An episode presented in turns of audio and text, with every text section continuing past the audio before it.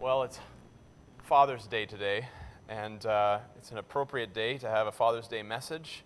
So I prepared this message on Father's Day, but my goal is not to speak just to the fathers in the room. I want to speak to those in the room who struggle to enjoy Father's Day. When I was in elementary school, uh, our class would often prepare gifts and crafts and cards when we got close and approached Father's Day. The week of Father's Day, we, we'd uh, plan to give our dad something. For the most part, those were exciting days as we were trying to be creative and as we were trying to uh, do something good for our dad and do something special for our dad.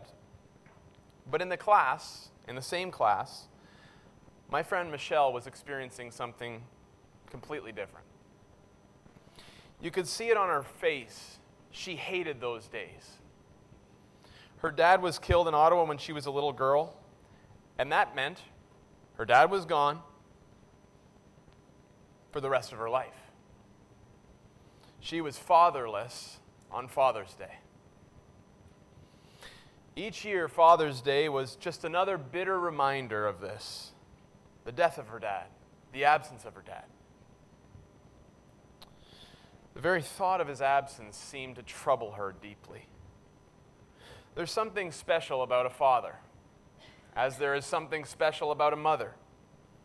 God's design is to, uh, for us to be supported and raised by both of our parents. But when we grow up without a relationship with our father, we can easily feel abandoned, uncared for, and deeply troubled by his absence. Fatherlessness is not the way it's supposed to be. There's something deeply wrong with fatherlessness. Growing up without a father is tragic and troubling. And sometimes being fatherless smears our view of all fathers, even the Heavenly Father, God the Father. But it doesn't have to. This morning, I want to tell you about God the Father who is a father even for the fatherless. This morning, uh, every, every Father's Day, my wife makes it a special occasion to sing to me and to bring all the kids around and sing. And then after the singing this morning, we went around and shared, they went around and shared what they appreciated about me. Um, it was amazing. Thank you. And it happens each Father's Day. And this Father's Day, I want to actually take you around me and I want to tell you some precious things about our Heavenly Father. It's easy to read the Bible and even to read the Gospels about Jesus' life and to think that Jesus is a compassionate and caring person. He, he, can, he really cares about people. But it's very easy to think that God the Father is unlike him in that. He's uninterested. God the Father is critical about us. And that's a major mistake. But an easy mistake to make if your view of fathers has been smeared and tainted by an earthly father who wasn't like God. John Owen was a man who understood this very well.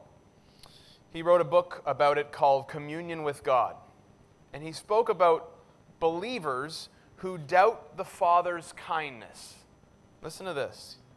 He says, Many look upon him with anxious, doubtful thoughts. They fear and question his goodwill and kindness. At best, they think that he has no sweetness towards us except what was purchased at the high price of Jesus' blood.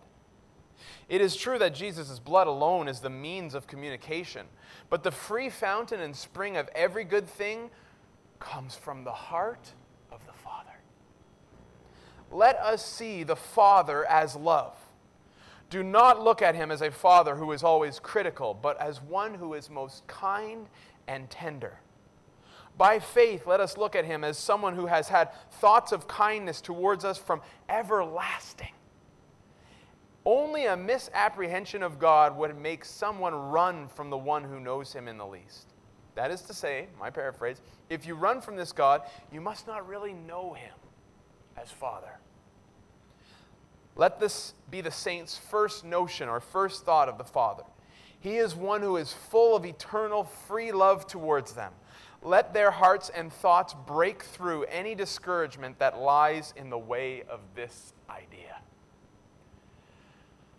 This morning, I want us to break through the idea that thinks that God the Father is uninterested in us, only critical of us, and lacks compassion for us. Oh no, that's not the God of the Bible. This Father's Day, I want to fill your mind and heart with the truth about the Heavenly Father who is full of eternal love towards you. As Owen says, do not look at him as a father who is always critical but as one who is most kind and tender. By faith, let us look at him as someone who has had thoughts of kindness towards us from everlasting. Do you want to learn about that Father today? How do we get to know this Father personally? Well, today's text will teach us that we only know God as Father through trusting in Jesus, his Son. We only know God as Father through trusting in Jesus, his Son. And it's been a long time since you've been, uh, that you've been sitting, so why don't you stand with me and we're going to read from John 14 together, just verses 1 to 7. And you can stretch it out a little bit there as we read from John 14, verses 1 to 7. Let not your hearts be troubled, Jesus says. Believe in God. Believe also in me. In my Father's house are many rooms. If it were not so, would I have told you that I go to prepare a place for you? And if I go and prepare a place for you, I will come again and I will take you to myself, that where I am, you may be also. And you know the way to where I am going. Thomas said to him, Lord, we do not know where you are going. How can we know the way? Jesus said to him, I am the way and the truth and the life. No one comes to the Father except through me. If you had known me, you would have known my Father also. From now on, you do know him and have seen him. This is the word of the Lord. You may be seated.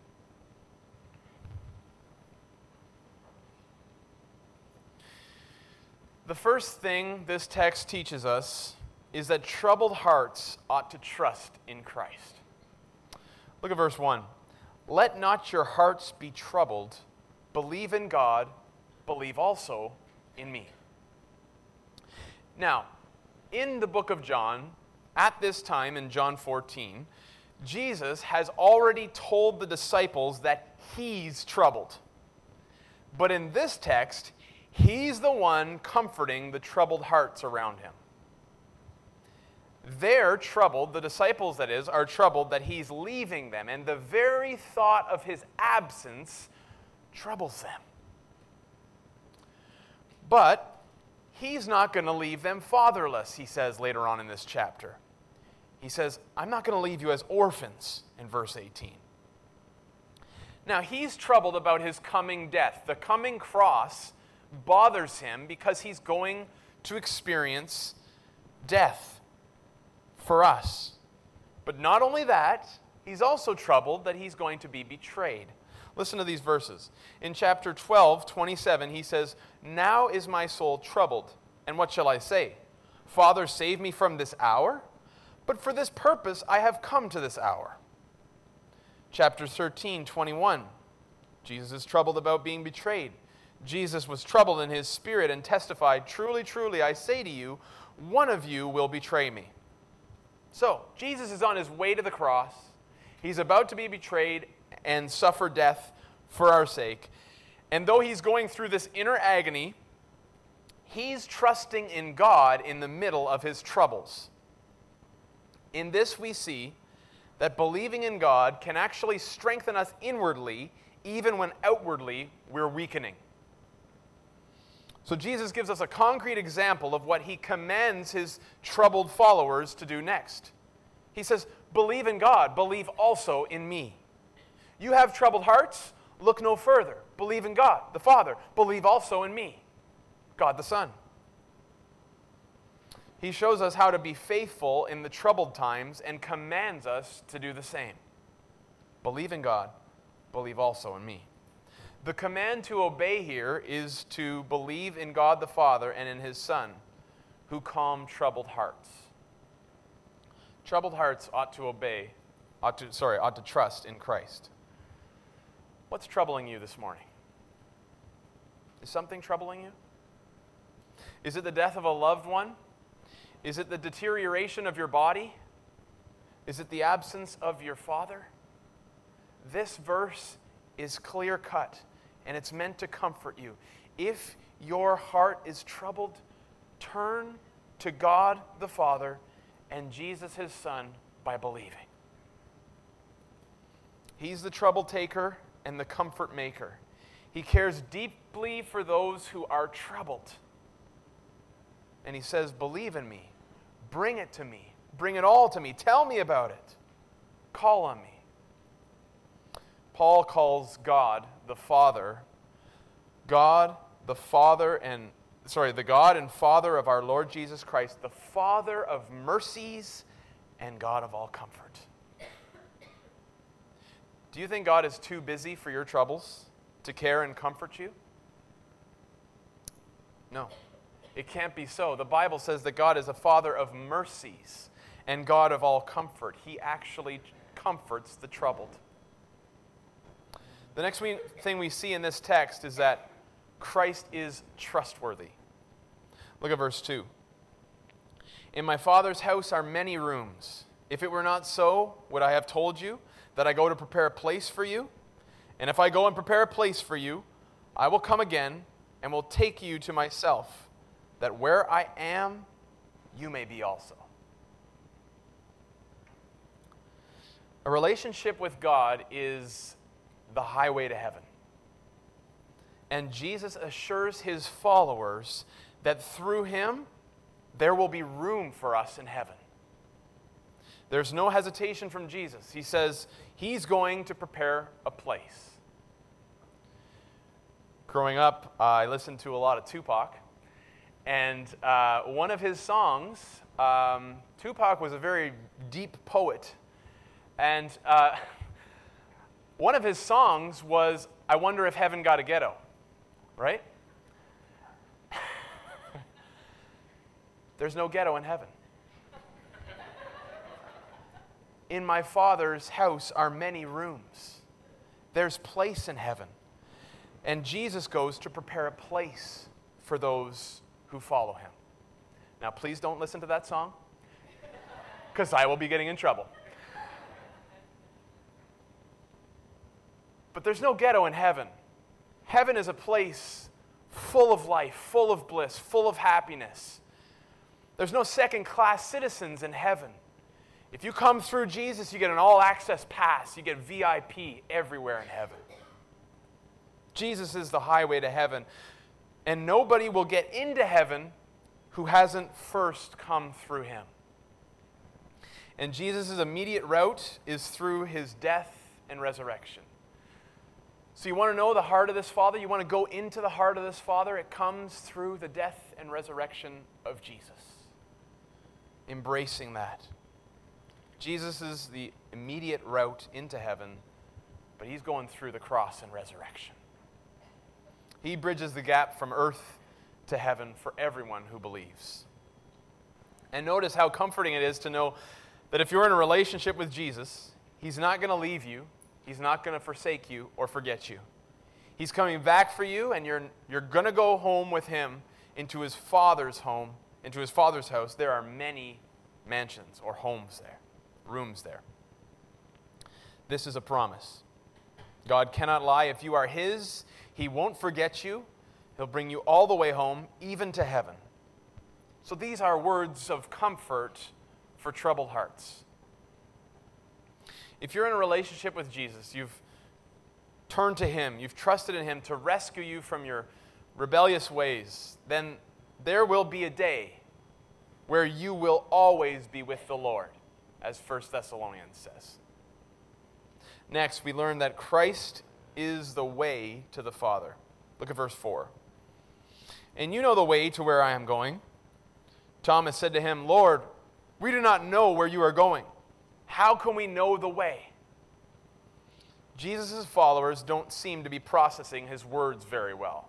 They seem to be missing the point. In this case, Thomas speaks up and he says, I don't understand what you're saying, Jesus. We don't know where you're going. You didn't give us directions, you didn't give us instructions. How can we know the way? And this question is met with one of the most well known verses in the Bible, and maybe the most controversial verse in the Bible. Look at verse 6. Jesus said to him, I am the way and the truth and the life. No one comes to the Father except through me. So now Thomas has his answer very clearly Jesus is the way. You don't need a map to get where he's going. You need to believe in him. He's the way to the Father. And there are another, no other roads to him. Listen to how another Thomas, Thomas A. Kempis, who wrote in the medieval period, he creatively explains and paraphrases this verse. Listen to this Follow thou me.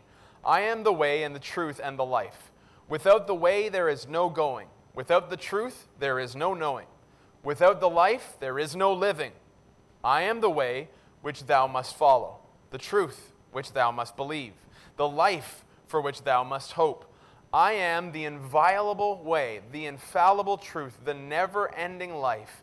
I am the straightest way, the sovereign truth, life true, life blessed, life uncreated. Those are some pretty powerful words and explanations of John 14 6. When I was a new Christian, um, I had a desire to go and to tell people about Jesus, but I only knew two verses. I knew John 14 6 and Romans 10 9. And so almost every week, not every week, but for a little while, I was going down to Rideau Center, uh, Rideau Street uh, on Wednesday nights.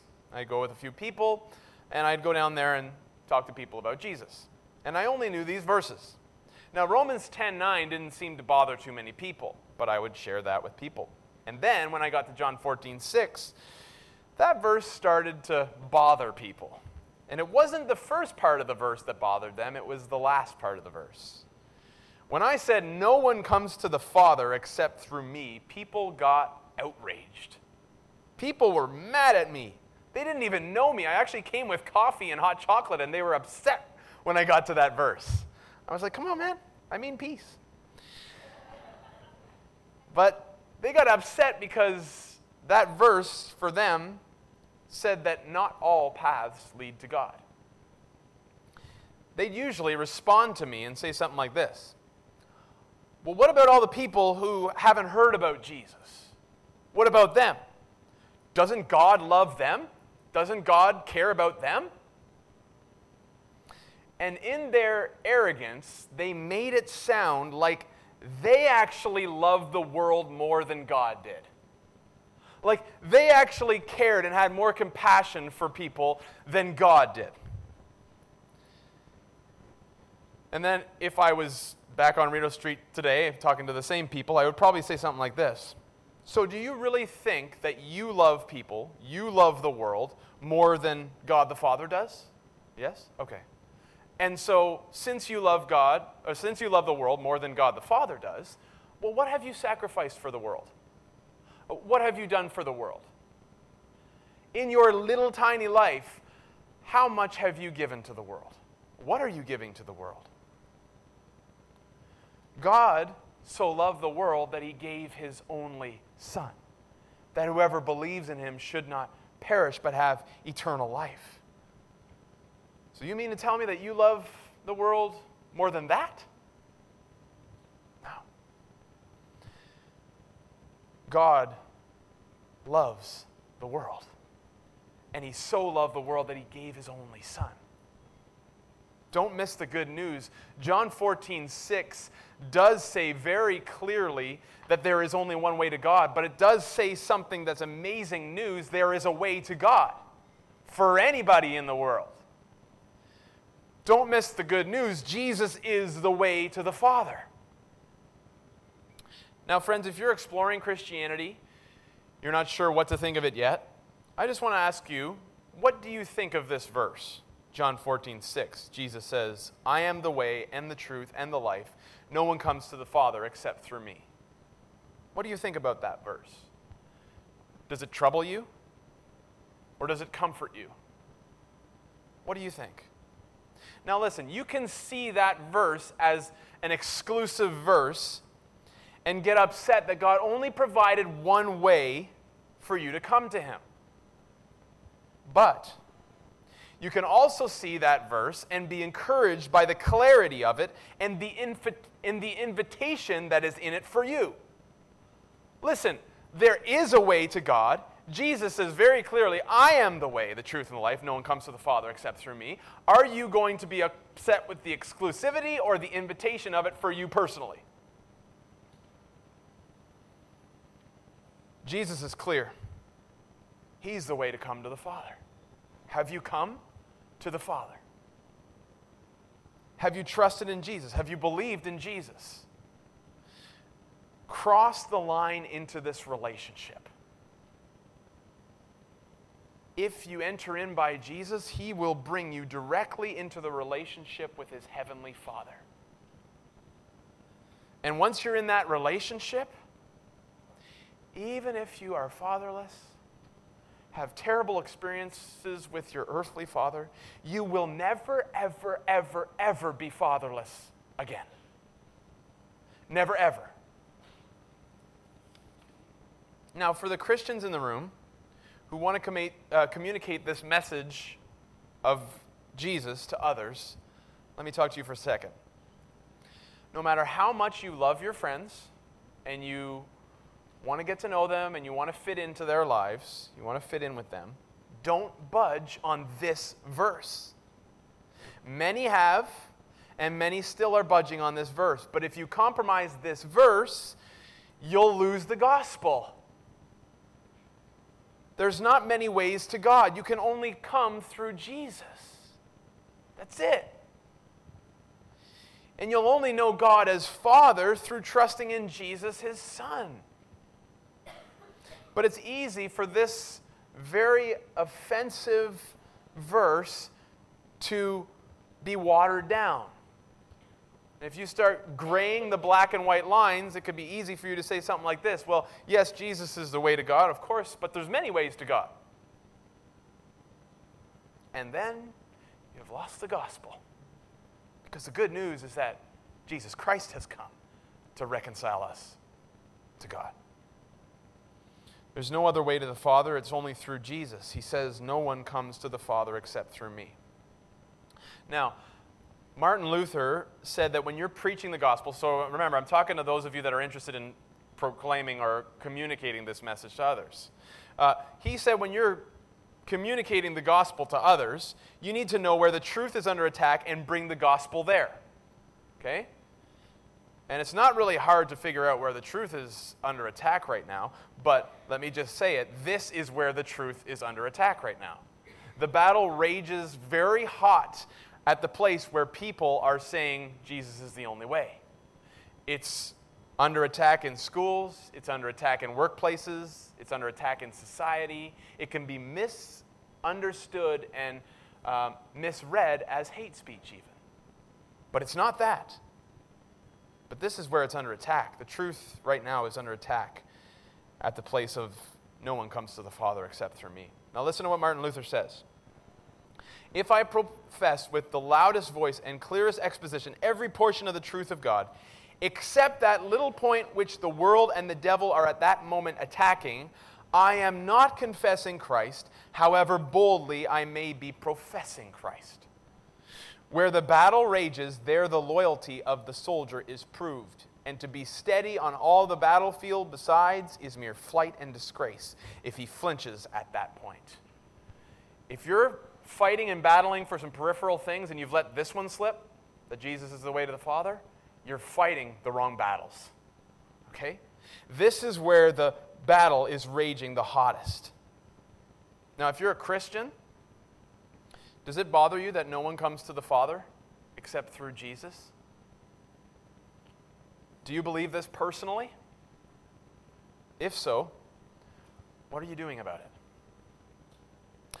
Now, if Jesus is the only way to God the Father, and God is a Father of mercies and a God of all comfort and a God of eternal love, many of our friends and family are headed in the wrong direction, friends. We must go after them with this good news about Jesus that He is the way, the truth, and the life, that no one comes to the Father except through Him. Next, let's look at verse 7. If you had known me, you would have known you ha- would have known my Father also. From now on, you do know him and have seen him. Christians throughout history have believed that the Bible teaches the Trinity. Most of you will know what that means. But the Bible never actually uses the word Trinity. Scripture teaches very clearly, though, that there is one God who eternally exists in three persons God the Father, God the Son, and God the Holy Spirit.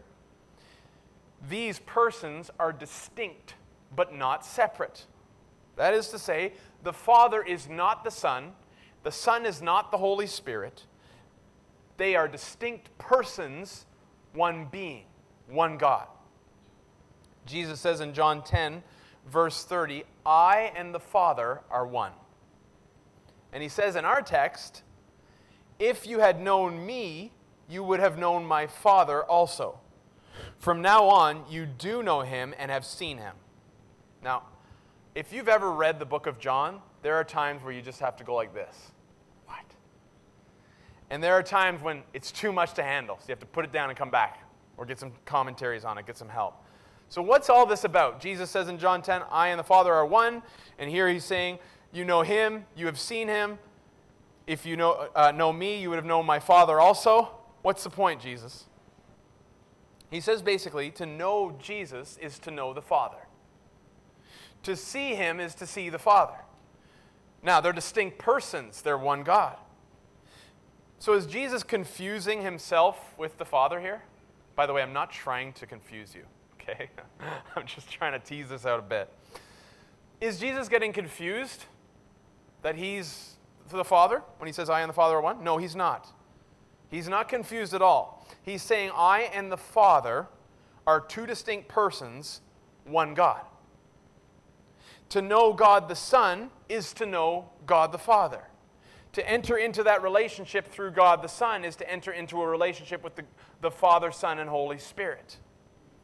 So you can't know the Father unless you know the Son. But if you know the Son, you know the Father. Okay? The Son pulls us into this relationship between the Father, Son, and Holy Spirit.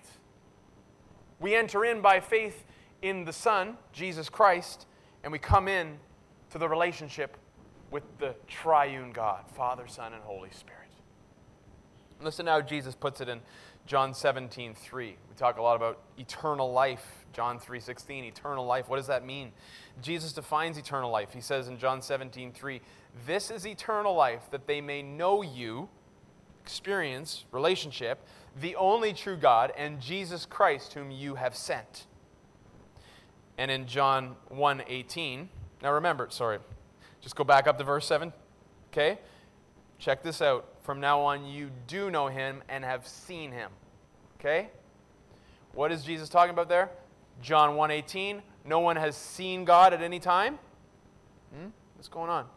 The only begotten God who is in the bosom of the Father, that's speaking of Jesus, he has explained him. So, Jesus is God in skin and bones, okay?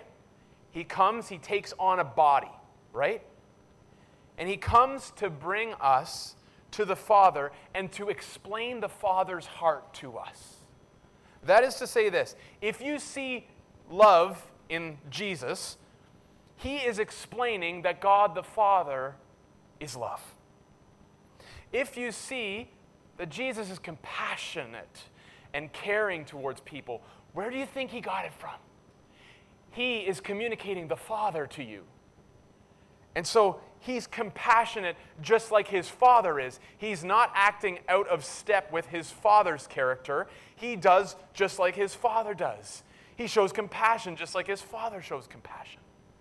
He shows love and care for people just like his father does. So Break through the temptation that there might be to think that Jesus is sweet and kind and gracious, but behind him is some God who's very uninterested and lacks compassion for us. Not a true statement. Not true. God the Father is love. We enter into the relationship with the Trinity by believing in Jesus, the Son. And Christianity is about a relationship with a personal God. It's not just a set of ideas that you can embrace or you can not embrace, it's a relationship with a real God. C.S. Lewis likened this relationship to a dance that we must enter into. Listen to this from C.S. Lewis. The whole dance or drama or pattern of this three personal life is to be played out in each one of us. Or, putting it the other way around, each one of us has got to enter that pattern, take his place in that dance. There is no other way to the happiness for which we were made. Good things as well as bad, you know, are caught by a kind of infection.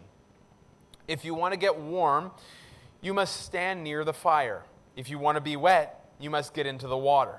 If you want joy, peace, sorry, power, peace, eternal life, you must get close to or even into that thing that has them God.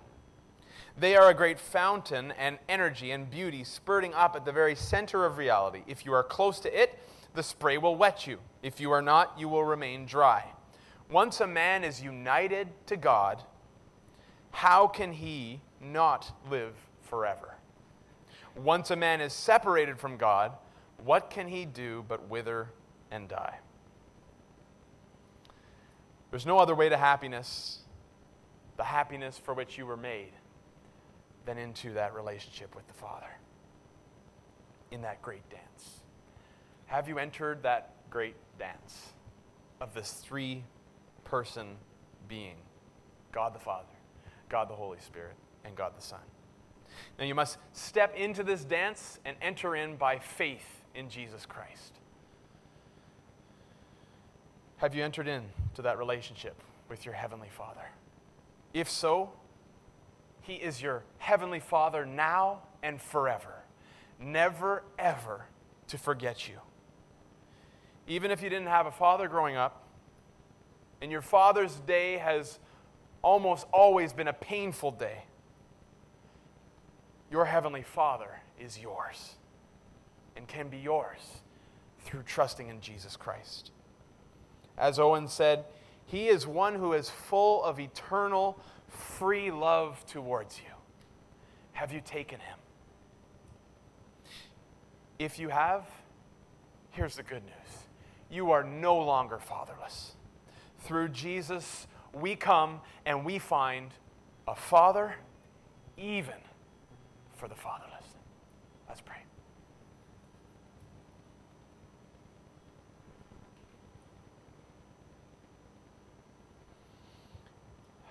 Father in heaven, forgive us for thinking that you are cruel and unkind and tough and mean. Give us a glimpse through Jesus, through faith in Jesus, of your heart, that you are the God of love. I pray that you would open our eyes to personally experience this and to personally enjoy this and to personally know you through that relationship. I pray if there's anybody here that hasn't yet entered into that relationship, that they would know that they're invited to this great dance with the Father, Son, and Holy Spirit and that by trusting in you and trusting in your word, you are trustworthy. By trusting in you and trusting in your word, they would come into this new relationship today. Pray this in Jesus' name.